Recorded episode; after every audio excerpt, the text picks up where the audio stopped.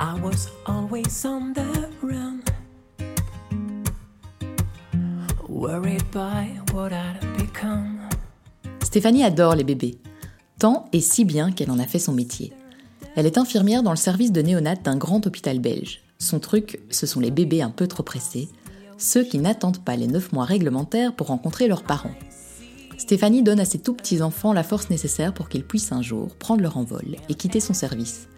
Et pour les aider à se développer comme il l'aurait fait dans le ventre de leur maman, Stéphanie, en association avec l'une de ses collègues fans de couture, a créé Watine et Cumulus. Il s'agit de petits cocons révolutionnaires qui ont rapidement trouvé leur place dans le service de néonates de neuf hôpitaux en Belgique. Dans ce nouvel épisode de My Name is Mom, Stéphanie me raconte sa vie de maman et son métier si important. Si mon bébé était né trop tôt, c'est à elle que j'aurais voulu le confier.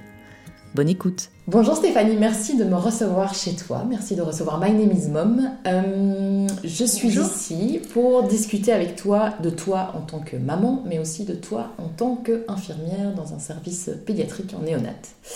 Euh, donc je voulais d'abord que tu m'expliques ben, simplement qui es-tu et de qui est composée ta famille. Eh bien, bonjour donc, euh, moi c'est Stéphanie, euh, j'ai trente-neuf ans, je suis infirmière pédiatrique en néonate, je travaille euh, depuis dix-sept ans dans une, une unité intensive. Euh, je suis maman euh, de deux enfants de sept et neuf ans et euh, femme, voilà, mariée. Euh, tu es maman de deux enfants, est-ce que tu as toujours voulu être maman ? C'est une question que j'aime bien poser parce que j'ai l'impression que ça pose un peu les jalons de la suite de l'interview, donc je t'écoute. J'ai toujours voulu, je suis passionnée par les bébés et je n'imaginais pas une vie sans les miens, donc euh, non, oui. Qu'est-ce qui te passionnait justement chez les bébés ? Ah, depuis toujours, euh, depuis petite, euh, j'ai toujours eu mes poupées dans les bras, euh, mes vies autour des poupées, euh, mon métier, euh, je me suis euh, directement euh, dit que j'avais envie d'avoir euh, un travail... Euh, autour de, des bébés. Euh, j'ai en plus eu ce petit coup de cœur pour les prématurés qui fait que je me suis lancée euh, professionnellement euh, là-dedans. Et donc du coup tu dis euh, t'as eu un petit coup de cœur pour les prématurés, on y reviendra évidemment après, mais euh, c'est assez intriguant à entendre. Un petit coup de cœur pour les prématurés, ça veut dire que tout de suite tu t'es dit il faut que je fasse quelque chose pour aider ces tout petits euh... Oui, tout à fait. Qui arrive trop tôt. Et... Tout à fait. Dès qu'il y avait des émissions là-dessus, ça me passionnait, j'avais envie, je... j'aime tout ce qui est petit, tout ce qui est fragile, et, euh, et on sait faire beaucoup pour les aider, donc euh, voilà. C'était... Alors parlons un petit peu de ta première grossesse. Comment ça s'est passé ? C'est un petit garçon que tu as eu qui s'appelle oui. Elliot. Euh, comment euh, es-tu tombée enceinte ? Est-ce que ça a été facile ? Est-ce que c'était compliqué ? Comment tu l'as vécu ? Raconte-moi. Alors, euh, donc euh, mon petit garçon Elliot qui a neuf ans aujourd'hui, eh bien la grossesse elle était plus qu'attendue. Euh, elle n'a pas été facile. On a euh, fait deux fois le tour de l'année avant de, de pouvoir avoir la, la bonne nouvelle d'être enceinte. Donc ça a pris plus de deux ans. Euh, on a eu besoin d'un petit coup de pouce, euh, de beaucoup de traitements, ça a été compliqué. Euh, la grossesse, c'est vite, euh, on était ravis, mais c'est vite euh, compliqué. Et donc j'ai été rapidement hospitalisée euh, à deux reprises dans le début, euh, les quatre premiers mois. Euh, j'ai fait une hyperstimulation, j'ai pris euh, sept kilos en une semaine, euh, avec des difficultés respiratoires, euh, pour me mobiliser. Et donc tout ça a été génial, mais ma santé... Euh, en peinait un peu et donc c'était très compliqué. Ça, ça doit être particulier vu que tu rêvais tellement d'avoir un enfant et puis en fait finalement t'as pas eu une grossesse facile, t'es pas tombée enceinte facilement. Est-ce que du coup il y avait une sorte de, d'interrogation à ce sujet-là dans, dans, voilà, de, quand t'étais euh... enceinte où tu disais mais enfin pourquoi ça me tombe dessus comme ça ? Est-ce que tu l'as bien vécu ? En fait ce qu'il y a c'est que je... Je trouve qu'une fois qu'on a le projet de, de devenir maman, qu'on arrête sa pilule, qu'on se lance dans ce projet, on me dit toujours « n'y pense pas, ça viendra quand ça viendra ». Et en fait, une fois qu'on arrête, ben, chaque mois, on s'attend un peu, on se dit « et si, et si », on se projette. Donc inévitablement, même si j'essaye de me détacher de ça, c'était très difficile, d'autant plus que je travaille au milieu de bébés, que j'avais beaucoup de collègues, beaucoup de copines enceintes, c'était la période, et donc on avait beau ne pas y penser... Euh, voilà, ça, je, je nageais dans les bébés, au travail, les discussions poussettes euh, en soirée, donc euh, voilà, c'était un peu compliqué. J'avais beau savoir que psychologiquement il fallait me détacher de ça, c'était euh, inévitable. Et puis une fois qu'on se, dé, qu'on se lance dans des démarches médicales, là c'est encore plus oui, inévitable. Tu ne fais qu'y penser, voilà. Ouais. Tout le, le mois est rythmé, une prise de sang à telle période et puis à telle période, et donc euh, se détacher de ça c'est très compliqué. Donc Elliot Euh, est né à terme. Oui. Ce qui est déjà une bonne nouvelle en soi, vu que toi, tu étais déjà au milieu des bébés euh, fragiles, comme, oui, tu, comme tu l'as décrit. Euh, donc, Elliot est né à terme. Comment s'est passé l'accouchement ? Comment tu as vécu euh, voilà, les premières semaines, les premiers mois avec lui ? Alors, ça s'est hyper bien passé. Déjà, le début de grossesse a été compliqué. Donc, jusqu'aux mes quatre mois et demi, euh, c'était pénible. Mais en fait, c'était tellement une chouette nouvelle que ça ait marché et que je sois enceinte que tout ce qui était compliqué roulait et me faisait plaisir finalement. Et donc la naissance, c'était pareil. La naissance a été très rapide, ça s'est très bien passé. C'était un petit bébé qui faisait deux virgule neuf cent soixante kilos, donc j'étais un peu impressionnée. Je m'attendais à avoir un gros bébé et pas moins un petit bébé. Euh, il était très facile, euh, l'allaitement s'est très bien passé. Et, et j'avoue qu'avoir des nuits un peu compliquées, ben, j'étais contente. Chaque fois, je me retrouvais devant ce petit lit, j'avais l'impression d'être une petite fille qui est versus à Saint-Nicolas. J'étais ravie. T'étais hyper prête, euh, quoi. Oui, ouais. ouais, vraiment. Ouais. Donc, c'était un vrai plaisir. Et, et lui l'a bien rendu. Il était assez facile. Ça restait un bébé un peu euh, sensible et fragile, toujours de bonne humeur, mais qui a été aussi souvent malade, euh, qui, a dû, euh, qui n'a plus pu aller à la crèche pendant trois mois. Donc, on a dû s'organiser euh, avec les grands-mères, mon congé parental en quatre cinquième pour tourner ça autour de lui, mais ça a roulé. Est-ce que le fait d'être infirmière en pédiatrie et donc en contact avec des enfants euh, voilà, qui, qui ne naissent pas à terme, qui naissent beaucoup trop tôt, euh, a fait que tu as été plus inquiète ou au contraire, où tu savais tellement que c'était déjà une chance d'avoir eu un bébé à terme que du coup, bah, effectivement, comme tu dis, tout roulait. Est-ce que le, ton métier a influencé finalement la mère que tu es devenue à ce moment-là ? Il euh, y a toujours deux versions, donc il y a soit la maman qui est infirmière et qui est plutôt à l'aise, soit, enfin je dis deux versions, c'est parce que dans les collègues on en papote, et d'autres qui oublient tout, deviennent maman et, et stressent pour un rien et se posent mille questions. Euh, moi j'étais assez sereine et assez confiante, et j'avais un mari euh, qui... Euh, qui était très à l'aise par rapport à ça parce qu'il disait qu'il pouvait compter sur moi, et donc on a, on a toujours été assez cool par rapport à ça. J'étais pas une maman très stressée. Donc tu as Elliot, tu es maman, tu reprends le travail. Oui. Parce qu'à un moment, c'est comme ça que ça marche. Euh, et là, on te propose de faire une formation NIDCAP. Tu m'en as parlé, c'est quelque chose, c'est un mot qu'on connaît parfois, quand on, quand on en parle beaucoup dans les romans. Moi, j'ai lu beaucoup de romans sur la prématurité où il y a des petits mm-hmm. enfants fragiles. Et ça, ça revient un petit peu sur le tapis, mais on ne sait pas exactement ce que c'est. Donc, est-ce que tu peux nous expliquer en quoi ça consiste, la formation NIDCAP ? Oui, alors le NIDCAP, c'est une formation qui est venue des États-Unis. Euh, qui est basée sur l'observation du comportement du bébé euh, pour pouvoir individualiser ses soins en fonction de, de ses besoins à lui et euh, en, à, en intégrant sa famille. Donc en gros c'est ça. Euh, alors dans les, le milieu euh, néonatal est un, est un milieu évidemment euh, très bruyant, très lumineux, donc tout ça n'est pas euh, très favorable au développement du bébé de base. Il y a les soins de développement qui font que les services mettent en place des choses pour euh, améliorer la qualité des soins et de l'environnement du bébé, et donc nous avant la possibilité de faire cette formation NIDCAP, ben moi j'étais déjà dans ce groupe de travail soins de développement, mais c'était Euh, un de mes objectifs, je trouvais ça chouette. Et une fois que l'hôpital euh, m'a proposé cette formation, j'ai, j'ai sauté euh, dessus. Donc c'est une formation où en fait on te demande d'observer vraiment de très oui. près tous ces petits bébés euh, qui sont fait. En service néonat. Qu'est-ce que tu as pu du coup observer euh, voilà, j'aimerais que tu me racontes un petit peu l'envers du décor de cet univers qu'on ne connaît pas quand on a des enfants nés à terme. Euh, qu'est-ce que tu observes dans ces services ? Justement là tu viens de me dire quelque chose qui est assez interpellant, c'est que c'est très lumineux et très bruyant, alors qu'on aurait tendance à penser que c'est très sombre et cosy pour prendre soin des enfants. Qu'est-ce que tu pourrais nous dire ? Oui, alors après, ça l'était. Et puis, les hôpitaux travaillent beaucoup dessus. Euh, ce qu'il faut savoir, c'est que quand un bébé naît prématurément, son cerveau, il n'est pas euh, complètement développé. C'est, c'est un petit être immature et donc il doit continuer son développement en dehors du ventre. Le ventre, c'est vraiment le, l'endroit idéal pour protéger ce bébé. Et donc, l'objectif après des soignants, ben, c'est de, d'une part sauver la vie de ce bébé, mais de sauver son développement aussi, et qu'il ait le meilleur développement neurologique euh, en dehors du ventre de sa maman. Et c'est pour ça qu'on met en place une série de choses. Donc on va couvrir sa couveuse, on va essayer de respecter ses cycles de sommeil, on va essayer de faire attention au bruit malgré les alarmes qui sont inévitables et utiles euh, Euh, en cas de, enfin, pour nous alerter. Euh, on va essayer d'intégrer un maximum les parents, promouvoir un, le pot à pot parce que c'est le meilleur endroit pour que le bébé se développe. Et donc, il y a une série de médicaments pour sauver la vie du bébé, mais il y a une série de comportements pour aussi, euh, qui peuvent aider dans ce sens. Et donc, c'est, c'est là qu'agit le NIDCAP, les soins de développement. Et voilà.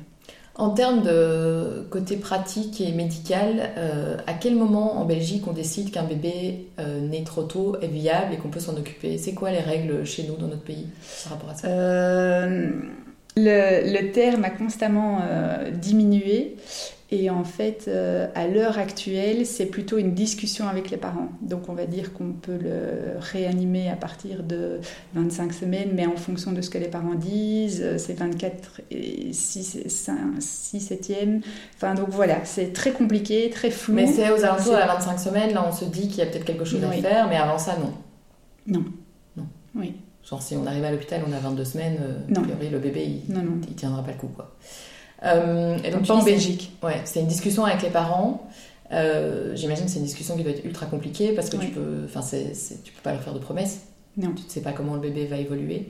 Comment est-ce qu'on fait dans ces cas-là euh, pour rentrer chez soi après, puis on voit son bébé qui va bien. Comment est-ce qu'on fait pour rentrer, voilà, avec ce poids-là, c'est les explications difficiles qu'on a dû donner, les décisions compliquées qu'on a dû prendre. C'est avec les années qu'on se renforce. Je dois dire que les premières euh, discussions comme ça ou les premières situations, c'est très compliqué. Maintenant, on sait qu'à ce terme-là, il y a un bébé sur deux qui, qui va s'en sortir et l'autre pas. Et quand ils s'en sortent, il faut encore que ce soit dans des bonnes conditions.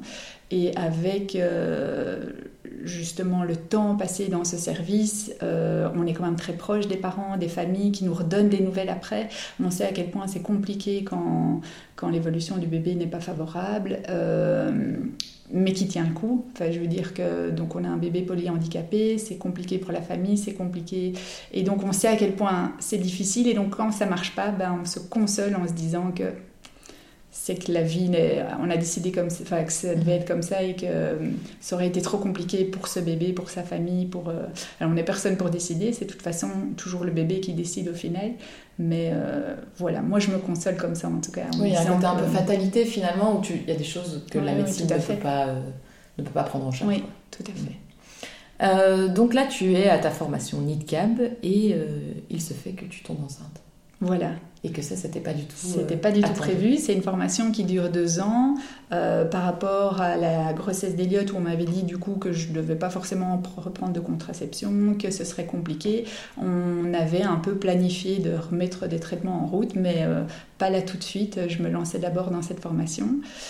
Euh, mais j'étais très fatiguée. Euh, j'étais...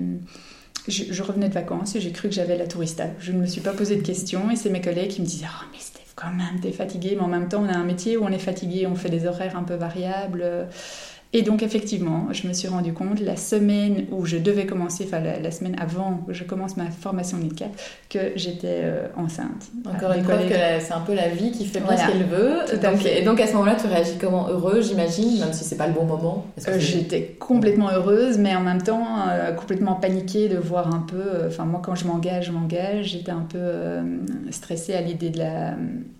Enfin, c'est, c'est, c'est vraiment une formation qui est bouclée longtemps à l'avance. Il y a une formatrice en Belgique et donc j'étais très embêtée par rapport à ça.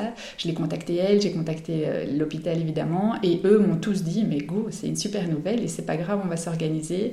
Et on s'est organisé, j'ai fait ma formation euh, enceinte, euh, j'ai repris euh, après mon congé de maternité, je l'ai fait en, en, en le temps raisonnable et donc... Euh, Tout a roulé. Et la petite Juliette est née. Euh, comment ça s'est passé, ça? Donc la grossesse, comme tu le dis, t'étais bien occupée. Et oui. puis l'accouchement, les premiers mois avec elle.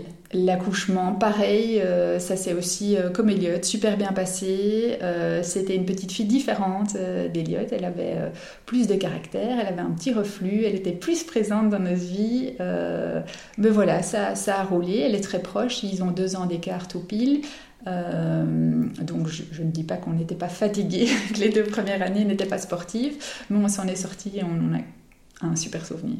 Je me, je me souviens quand j'étais enceinte, on avait euh, tu sais les livres de grossesse qui te disent après autant de semaines il ressemble à ça, mm-hmm. voilà ce que vous risquez ou pas.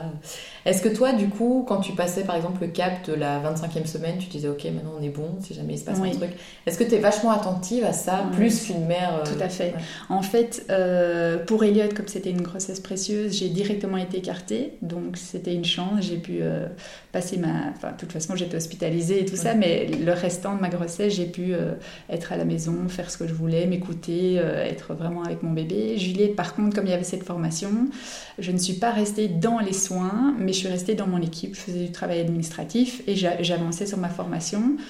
Ce qui fait que je suis restée... Euh, j'ai travaillé jusqu'à vingt-six semaines. À vingt-six semaines, j'ai eu euh, un col un peu raccourci, euh, des petites contractions qui ont fait que là, il était temps de me mettre euh, un peu au repos.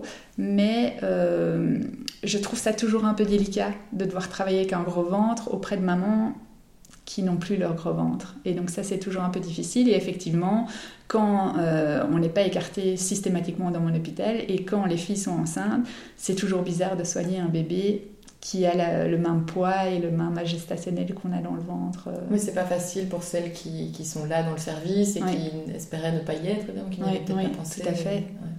Il n'y a rien de pire, on le sait, pour une maman qui a accouché prématurément, voire une, une autre maman enceinte avec un gros ventre, c'est très compliqué, ils le disent tout le temps. Donc, euh... C'est finalement un petit peu le cas aussi quand tu euh, fais une fausse couche et que tu dois aller à l'hôpital pour euh, prendre des médicaments et être sous observation. Mmh. En fait, tu te retrouves dans le service de maternité où tu entends ouais. les bébés euh, pleurer. C'est un peu le, la vie, la mort, les choses heureuses, ouais. les choses malheureuses qui se retrouvent dans le même service, quoi. Ouais, ouais. Un peu ton quotidien, quoi. Oui. En fait. Euh, donc cette formation se finit, Juliette naît, tout se passe bien et tu décides, parce que visiblement tu n'es pas encore assez occupée dans la vie, de lancer une marque qui s'appelle Watine et Cumulus, et moi c'est via ce biais-là que je t'ai connue. Mm-hmm. euh, Est-ce que tu peux me parler de ça? Donc c'est des petits cocons, comment est-ce que tu les décris? C'est des petits cocons qui aident au développement des petits prématurés? Exactement, c'est des petits cocons qu'on a créés, c'est comme des petites poches kangourous. On voulait en fait, euh, ben, le bébé il est protégé par l'utérus de la maman quand il est dans le ventre. Une fois qu'il naît, il doit faire face euh, à la pesanteur, au courant d'air, euh, à tout un environnement un peu stressant. On a beau dire que la naissance est merveilleuse, euh, c'est toujours quand même un choc euh, pour le bébé qui naît. Et les bébés prématurés, d'autant plus fragiles au départ, on avait vraiment envie de leur créer cette petite enveloppe stable, peu importe euh, qui le réinstalle dans le lit, peu importe, enfin on a chacun sa sensibilité et on voulait que euh, il ait toujours, euh, il puisse avoir cette petite enveloppe, les câbles qui en sortent de façon sécure, mais qui puisse euh, se repositionner en flexion comme dans le ventre de sa maman, ses petites mains près du visage, ce qui est difficile pour un prématuré quand il doit faire face à la pesanteur qui rien ne l'entoure. Il va dépenser beaucoup d'énergie à essayer de maintenir cette position, tous ne savent pas le faire et donc le cocon apporte cette enveloppe euh, stable. Et donc, il y a euh, des petits boutons, un tissu, une petite poche dans laquelle on peut rouler euh, le tissu qui porte l'odeur euh, réconfortante des parents. Et donc ça aussi, ça permet euh, de rassurer davantage le bébé.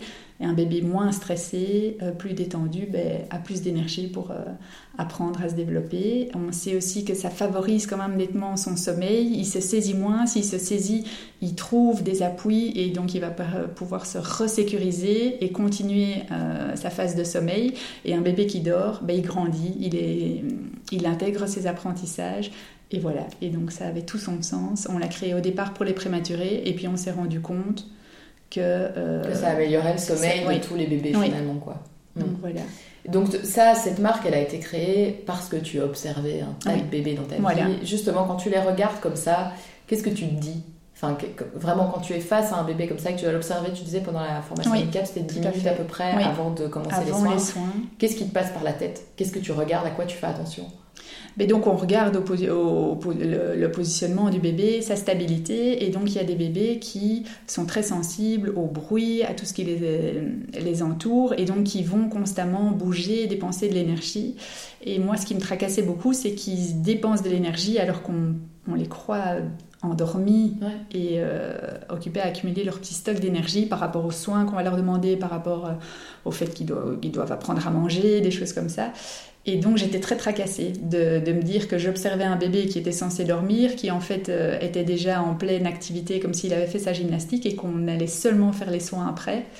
Oui, et les soins, on a tendance à penser que c'est quelqu'un qui va prendre soin de lui et qu'en fait finalement il doit rien faire.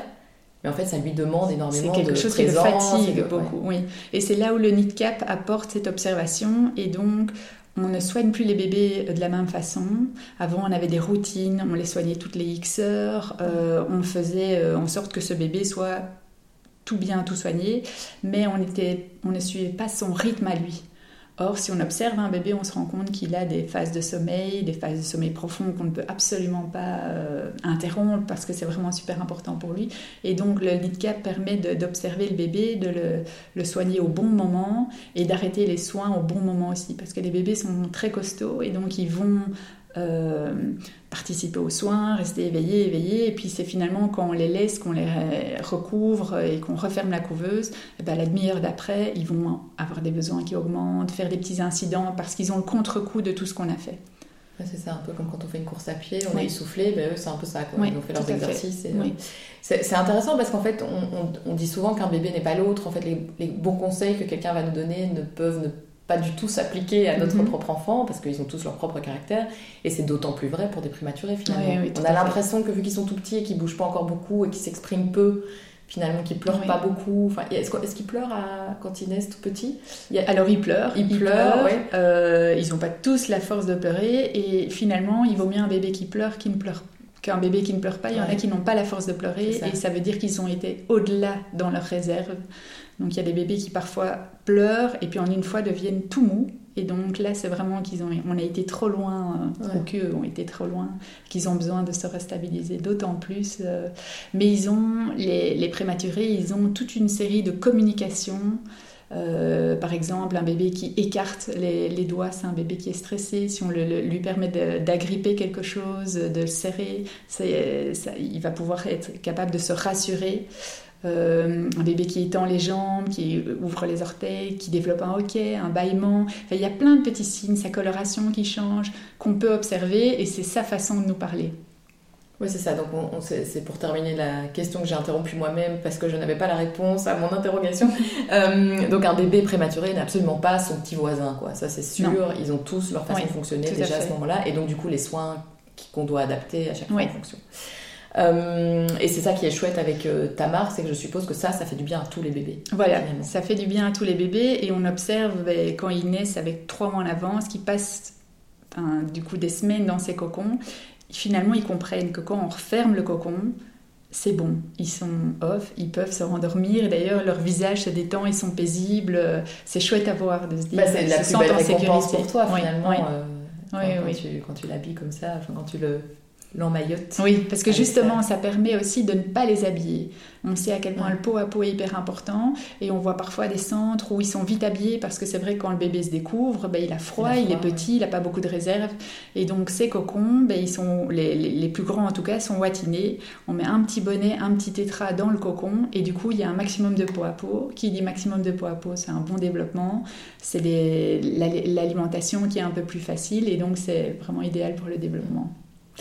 Je voudrais que tu me racontes un petit peu comment ça se passe au quotidien dans, les, dans le service néonat en mmh. pédiatrie. C'est un service auquel on n'a pas accès euh, quand tout va bien pour nous, ou même quand on a quelqu'un qu'on connaît qui vient d'accoucher d'un petit prématuré, on ne peut pas aller le voir, mmh. si on, sauf si on fait partie de la famille proche. Hein, c'est ça, c'est vraiment les tout, tout oui. proches qui peuvent y aller. Euh, comment d'abord est-ce qu'on dit euh, aux parents, ben, en fait, il va falloir sortir le bébé maintenant, alors qu'en fait, ils sont peut-être juste venus parce qu'il y avait un petit, une petite angoisse, une petite douleur, quelque chose, une perte, une, la poche des os qui lâche. Oui, on oui. n'imagine pas forcément qu'on va nous dire ça au milieu de la grossesse. Comment est-ce qu'on gère ça ? Comment est-ce qu'on annonce ça aux parents ? Alors, c'est très compliqué. Euh, médicalement parlant, ben, y a des mamans qui viennent et qui sont prêtes à accoucher et, et le bébé est là et donc on va vite se présenter, mais finalement, les présentations, on n'a pas le temps d'expliquer beaucoup. Euh, et donc ça c'est les situations les plus compliquées où on essaye de prendre papa avec nous, papa qui est stressé pour maman, pour bébé qui, les papas ils ont beaucoup à gérer aussi dans, dans ces situations. Et puis il y a d'autres situations où on se rend compte que la grossesse ne roule pas comme elle devrait rouler, mais on a toujours un petit gap qui nous permet de donner des médicaments pour euh, faire maturer les poumons. Et donc ça, ben, c'est des petites cures et on essaye de tenir le plus longtemps possible. Mais donc en général, dans ces situations critiques, on a quarante-huit heures pour euh, avoir des rendez-vous avec les parents, discuter, planifier, programmer, expliquer la suite, faire visiter le service. Et donc ça, ça les aide quand même déjà un peu à se projeter, à comprendre, réaliser et ne pas euh, garder cette peur de l'inconnu qui est hyper angoissante pour eux, même ouais, si ça reste oui, angoissant, hein, mais le fait d'avoir vu le service et d'avoir discuté, de savoir que le bébé aura tel type d'appareillage ou tel type... Euh... Oui, ça, c'est toujours un petit peu en catastrophe finalement, oui, mais c'est, c'est, toujours, ouais. Ces deux jours-là leur permettent de faire le deuil peut-être de la grossesse, d'entamer en tout cas le deuil de la grossesse qui, qui est en cours, oui, et de passer de à, se lancer en tout cas l'action, dans un nouveau euh, combat, ouais. Oui, tout ouais, à c'est fait. Euh, c'est rarement des grossesses euh, qui se finissent par un accouchement naturel. Je suppose que les enfants sont trop fragiles, ou bien vous privilégiez malgré tout l'accouchement par voie basse. Euh... Ah, on privilégie, ça dépend de la ouais. santé de la maman, de D'accord. la santé du bébé, de ce qu'ils nous disent. Mais euh, si, si, les ré... les... Enfin, si les bonnes conditions sont réunies, on ne va pas prendre de risques.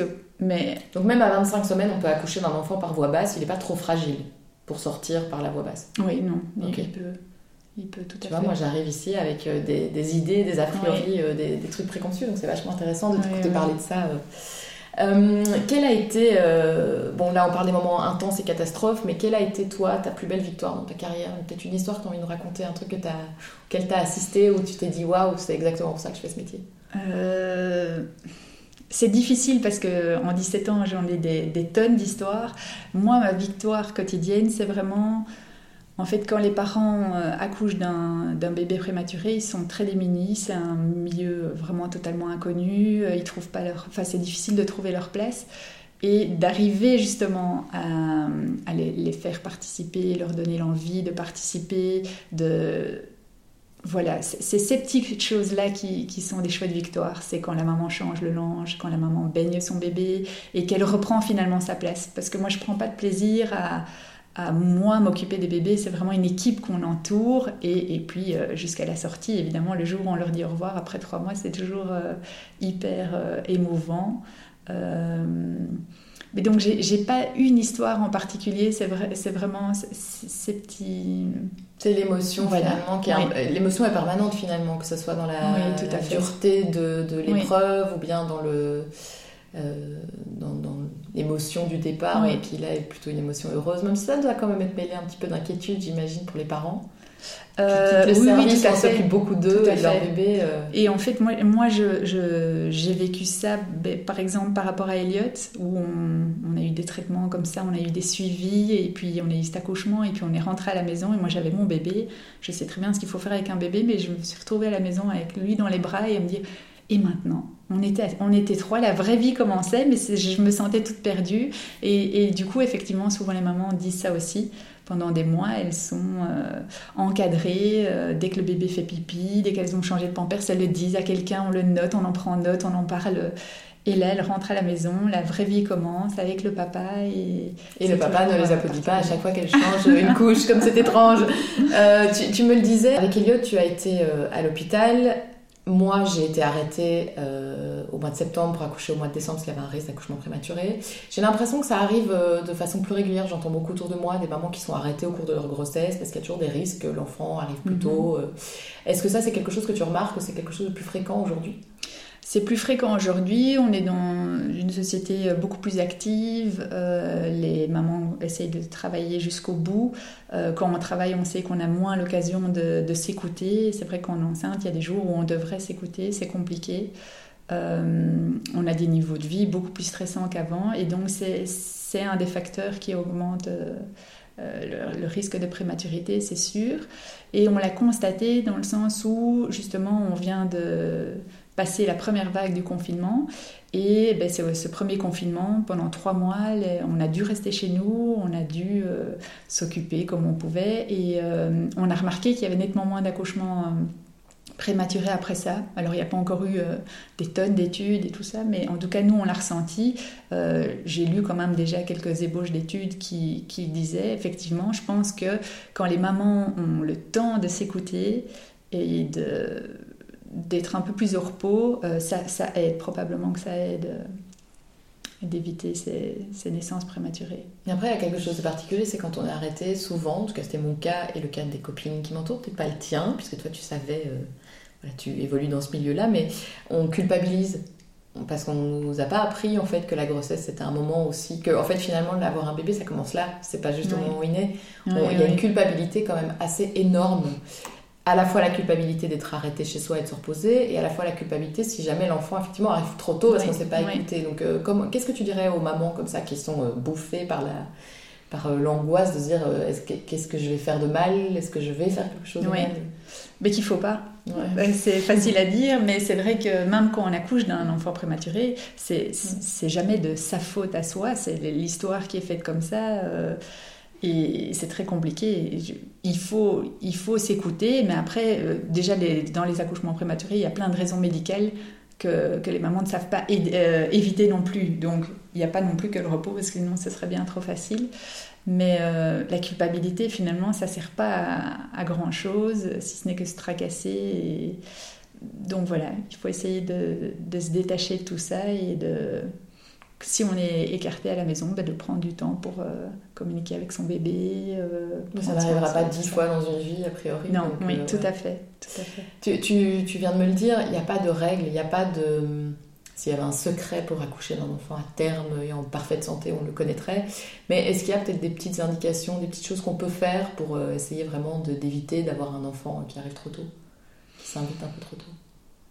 Ben, oui, c'est, repos, voilà, c'est ce ouais. que les gynécos disent, de ne pas en faire de trop, de s'écouter. Euh, on a des petites contractions qui préparent le bébé à la naissance, donc elles sont euh, physiologiques et bonnes. Euh, il y en a d'autres qui sont euh, plus intenses et, et qui, qui sont là pour nous stopper. Et donc, il faut les écouter et pas se dire euh, « je fais encore vite ça euh, ». Quand on a des contractions, quand on a le ventre qui se tend, quand on est enceinte, ben, ça vaut la peine de...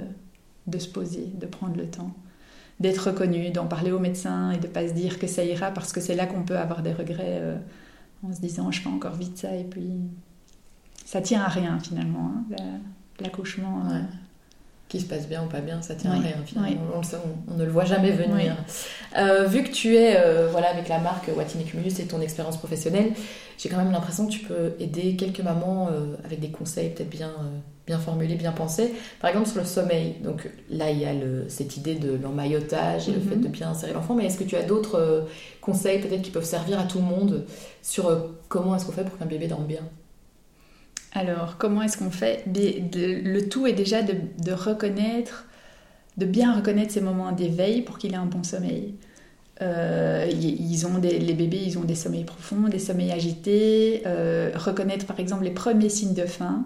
C'est, c'est, le, c'est difficile, mais c'est la B A B A pour euh, euh, pouvoir nourrir correctement son bébé sans qu'il se soit agité, sans qu'il ait du coup avalé de l'air et après que ça reparte dans des renvois, dans des crampes, dans des...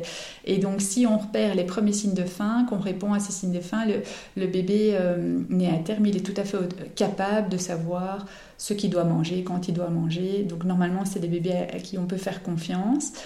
Euh, et donc reconnaître ces, premières, ces premiers signes pour avoir un bébé qui a un repas de qualité. En général, après un repas de qualité, eh bien, le bébé va être capable d'avoir un sommeil de qualité. Euh, pour un sommeil de qualité, ben, c'est euh, l'emmaillotement, mais l'emmaillotement pas avec les mains euh, le long du corps comme on peut euh, imaginer, c'est avec les mains près du visage, comme il l'avait dans le ventre, de façon à pouvoir se rassurer, euh, téter un petit peu ses doigts s'il en a besoin euh, au moment de s'endormir. Des petites choses comme ça. Euh... Et donc, le sommeil de qualité, il tient de ce que euh, l'enfant va manger. C'est intéressant parce qu'on n'y pense pas du tout. Nous, quand on est maman et qu'on a le nez dans le guidon, on pense que c'est juste une question de sommeil, de nuit, de, d'obscurité. De... On ne pense pas forcément... Alors, on sait l'effet de la digestion, évidemment, oui. en, en général, sur tout le monde.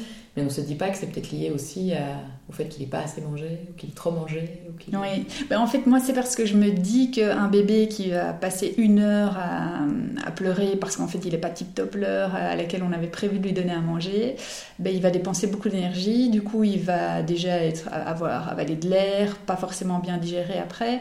Euh, il va probablement manger peut-être moins que prévu parce qu'il sera fatigué, qu'il une fois euh, rassasié premièrement, ben, il va vite se réendormir et donc on va le recoucher, c'est un bébé qui va se réveiller plus vite et de nouveau ça va peut-être le bon timing et donc il faut faire confiance et, et toujours s'organiser pour avoir la... Le, enfin, être le plus cool possible. Mm-hmm. Enfin, quand, on est, euh, quand c'est une première fois maman, c'est parfois compliqué, mais euh, voilà, reconnaître les signes du bébé. Euh... Donc ça veut dire qu'on lui donne à manger presque à la demande. Oui. Parce que ça aussi, il y a deux écoles, quoi. Y a des... oui. quand, quand on allait, on peut entendre ça. Ça peut être de l'allaitement à la demande.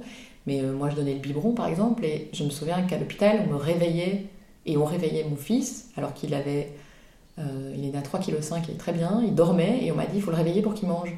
Ah oui. J'ai dit non, c'est pas... enfin j'ai dit oui en fait pour qu'elle s'en aille parce qu'elle me lâchait pas, donc j'ai dit oui, ok, je vais le faire, mais je vais pas donner. Et je l'ai laissée dormir, et c'était une infirmière qui est venue dans ma chambre exprès me dire que ça fait quatre heures, faut le réveiller. Donc en fait il y a plusieurs écoles, oui. J'ai l'impression. Après est-ce que c'était, euh... c'était peut-être les premières nuits? C'était la première nuit, mais il a dormi six heures, il dormait très bien, il était reposé. Moi je... j'étais très à l'aise déjà, je sais pas, j'avais un feeling où je me disais il va très bien, c'est... il est fatigué, c'est tout. Et elle m'avait dit, est-ce que vous pouvez le réveiller pour lui donner à manger? Je ne comprenais pas pourquoi elle voulait que je le réveille. C'est un bébé qui dort, c'est quand même, c'est quand même bien. Aussi. C'est bien, mais après, euh, c'est vrai que si on ne sait pas si l'accouchement a parfois été un peu plus éprouvant pour le bébé, euh, qui dort beaucoup, il a un risque de faire une petite hypoglycémie, alors on le réveille parfois. Mais sinon, un bébé, en tout cas quand on est à la maison, qu'on est sorti de la maternité, un qui bébé bien, qui a bien repris du poids, ouais. euh, on peut lui faire confiance et le suivre. Il y a ouais. des petites exceptions, il y a des bébés qui prennent difficilement du poids, et alors là, il y a des consignes médicales. Mais, euh... Et à quel moment, du coup, on essaie de les caler sur des horaires ? Parce que c'est quoi, quand tu rentres à la crèche, c'est eux qui se calent, ouais, eux qui calent tout ça. Ouais. Ouais. Si on suit bien leur rythme, euh, au bout d'un moment, ils vont avoir... Euh, alors, il y a aussi... Euh, euh, c'est important de le plus, le plus rapidement possible à insta- à installer ce rythme jour-nuit. Donc la journée, euh, ne pas faire euh, en sorte qu'il fasse trop sombre, euh, il peut y avoir du bruit, il peut y avoir de la lumière. Je ne dis pas pour les prématurés, on protège leur sommeil, hein, mais un bébé à terme. Et il par peut y contre, avoir du bruit nuit... pendant les siestes, par exemple. Pas, ah oui, je veux dire, on ne va pas taper des casseroles à côté, oui, mais oui, euh, ouais, on peut discuter. Voilà. On peut... Pas de ouais. quoi le saisir et le réveiller, ouais. mais il peut y avoir euh, un, un, un univers sonore, un peu quoi. plus... Euh, euh, bruyant mais doux, hein, restons raisonnables. Et la nuit, on va faire en sorte qu'il fasse plus sombre, que si le bébé se réveille, on va allumer une petite lumière, pas le plafonnier. Et donc, comme ça, petit à petit, le bébé, il va euh, instaurer euh, lui-même son petit rythme circadien jour-nuit. Et, et donc, naturellement, bah, s'il dort plus la nuit, il va un peu plus manger euh, la journée. Souvent, les bébés sont un peu plus agités en fin de journée, et donc là ben, parfois ils vont f- accumuler quelques repas de suite pour pouvoir justement dormir la nuit. Et donc c'est là aussi on les rythme en se disant mais non, t'es trop tôt, je dois tenir telle heure pour que tu puisses dormir jusque demain mmh. matin. Et bien c'est là où parfois on fait capoter le... tout l'effort, le... ouais, ouais, c'est ça. Ouais, plutôt. Ouais. Oui, on se met quand même beaucoup la pression. Oui. Hein. On a l'impression que notre enfant il doit dormir au bout d'un mois, qu'il doit avoir un sommeil parfait, ouais, qu'il doit tout manger, que... Oui. Ouais. Alors que finalement, toi, ton message, c'est qu'il faut leur faire confiance, quoi. Oui. Une fois qu'ils sont rentrés à la maison et qu'ils vont bien, ces enfants savent très bien de quoi ils oui. ont besoin. Et après, moi, je dis, il faut leur faire confiance. Et il faut se faire confiance aussi en tant que parent. On a toujours mille et un conseils. Euh, de la maman qui a fait comme ça parce qu'elle a eu trois enfants, de la belle maman qui a fait comme ça, de la meilleure amie. Et en fait, je pense que... Quand on est noyé dans tous ces conseils, c'est compliqué. Quand on est maman, on est lié à son bébé, on ressent, on a un sixième sens, on ressent ce que son bébé ressent. Et quand on est inquiète, c'est qu'il y a une raison d'être inquiète, et les médecins auraient raison de nous, é- nous écouter. Et si on est cool et qu'on a l'impression que c'est bon pour son bébé, ben on est sa maman, et donc... Euh il faut s'écouter aussi. Oui, c'est ça, on est les mieux placés pour savoir oui. de quoi il a besoin. Oui. Euh, je voudrais juste qu'on termine du coup sur euh, les conseils que toi tu pourrais donner, vu que tu es de bons conseils, aux mamans euh, qui arrivent dans ton service, qui viennent de vivre un moment compliqué, leur bébé est né euh, trop vite, trop tôt. Euh, qu'est-ce que, qu'est-ce que tu leur conseilles ? Comment est-ce qu'elles peuvent vivre cette situation euh, au mieux ? Alors... Euh... Mais déjà, c'est de toute façon une situation compliquée, donc de reconnaître que c'est compliqué. Elles ne doivent pas être des surfemmes. Euh, parfois, les mamans ont tendance à tenir, tenir, tenir, et quand le bébé naît, ben, il est, on est inquiet pour sa vie, on est inquiet pour un, un tas de raisons euh, valables, évidemment, mais donc elles, elles tiennent, et puis c'est finalement quand le bébé va bien que parfois il y a un petit contre-coup, où euh, elles ont contre-coup des, des premières semaines, euh, les, les, les bébés finalement se retapent plus vite que les mamans, et donc il ne faut pas hésiter à, à dire que c'est compliqué, à voir les psychologues, à... à sortir la difficulté tout de suite, c'est pour mieux avancer après. Euh, à former une équipe avec le papa. Les papas sont souvent perdus, elles sont prises en charge à la maternité, nous on prend en charge les prématurés, et les papas ils vont de l'un à l'autre, mais finalement il n'y a personne pour les soigner eux. Donc former une vraie équipe. Euh, et puis se reposer sur toutes les personnes qu'il y a autour. Souvent, euh, il y a des gens euh, qui ne demandent pas mieux euh, à la maison de pouvoir les aider à distance, mais on ne sait pas trop quoi faire, on ne sait pas euh, ben voilà, leur dire, leur donner des petites missions, d'aller acheter la couverture qu'ils n'ont pas eu l'occasion d'aller chercher, euh, de leur préparer des repas qu'on mettra au congélateur pour le retour à la maison, ou justement pour euh, euh, toutes ces, ces va-et-vient pendant lesquelles ils ne sauront pas manger sainement parce que euh, la priorité ce sera le bébé. Et donc de dispatcher des petites choses pour que c'est normal qu'elle n'ait pas toute son énergie, elle n'a pas toute sa tête déjà. Enfin, ouais. Après un accouchement euh, normal, c'est orgos, déjà comme ça. Ouais. Un accouchement prématuré, ça l'est d'autant plus. Et donc de, de s'appuyer sur ce, son réseau autour d'elle. Il y a plus de dépression postnatale et de baby blues après un accouchement euh, d'enfant. Je pense, oui. Ouais. oui. En tout cas, nous, on y veille. On a une, une équipe dans notre service euh, de pédopsychiatre euh, qui est attentif à ça et on travaille directement avec les mamans pour... Euh, pour éviter, éviter ça. Et souvent, si c'est oublié, ben, ça risquerait de remonter pour une, euh, une grossesse suivante. Et donc ça, il faut éviter euh, aussi. Oui, il faut vraiment aller se confier vite oui. euh, et ne pas hésiter à voilà. dire tout ce qu'on a sur le cœur. Oui. Et tu parlais de l'équipe, c'est aussi faire confiance à l'équipe de professionnels qui, oui. donc toi, oui. tes collègues... Parce que vous êtes là pour ça, finalement. Tout à fait. Ouais. Tout à fait. Et alors, il y a aussi euh, un petit côté... Parfois, les mamans sont mal à l'aise de, de protéger leur bébé. Elles ont l'impression que, qu'on va faire quelque chose et elles auraient préféré qu'on reporte. Ou... Et je trouve qu'il faut qu'elles le disent. Elles sont, euh, sont, elles, les mamans. Et je pense que quand on accouche, on a un côté animal. On mmh. devient protectrice de ce petit être. Et donc, elles, elles sont déjà démunies. Il y a plein de choses qu'elles n'ont pas en main, mais... Quand elles sentent qu'il y a quelque chose de bon pour leur bébé ou, ou qu'elles aimeraient faire de telle ou telle façon, qu'elles n'hésitent pas à le dire. C'est, elles restent les mamans de leur bébé. Elles restent un peu le maître à bord quand oui. même, quoi. C'est oui. elles le capitaine. Euh, ben merci Stéphanie. Ben, du coup, j'encourage les gens à aller jeter un œil à ton site pour euh, découvrir What in Cumulis qui, euh, qui peut aider donc, les mamans des enfants prématurés puis les oui. enfants... Euh, qui sont nés à terme et ouais. qui ont du mal à dormir. Oui. Alors le nom What in Cumulis, il n'est pas facile à retenir et donc sinon il y a www point cocon au pluriel point b e, c'est plus facile. Super, merci beaucoup Stéphanie. Avec merci. Grand plaisir. Au revoir.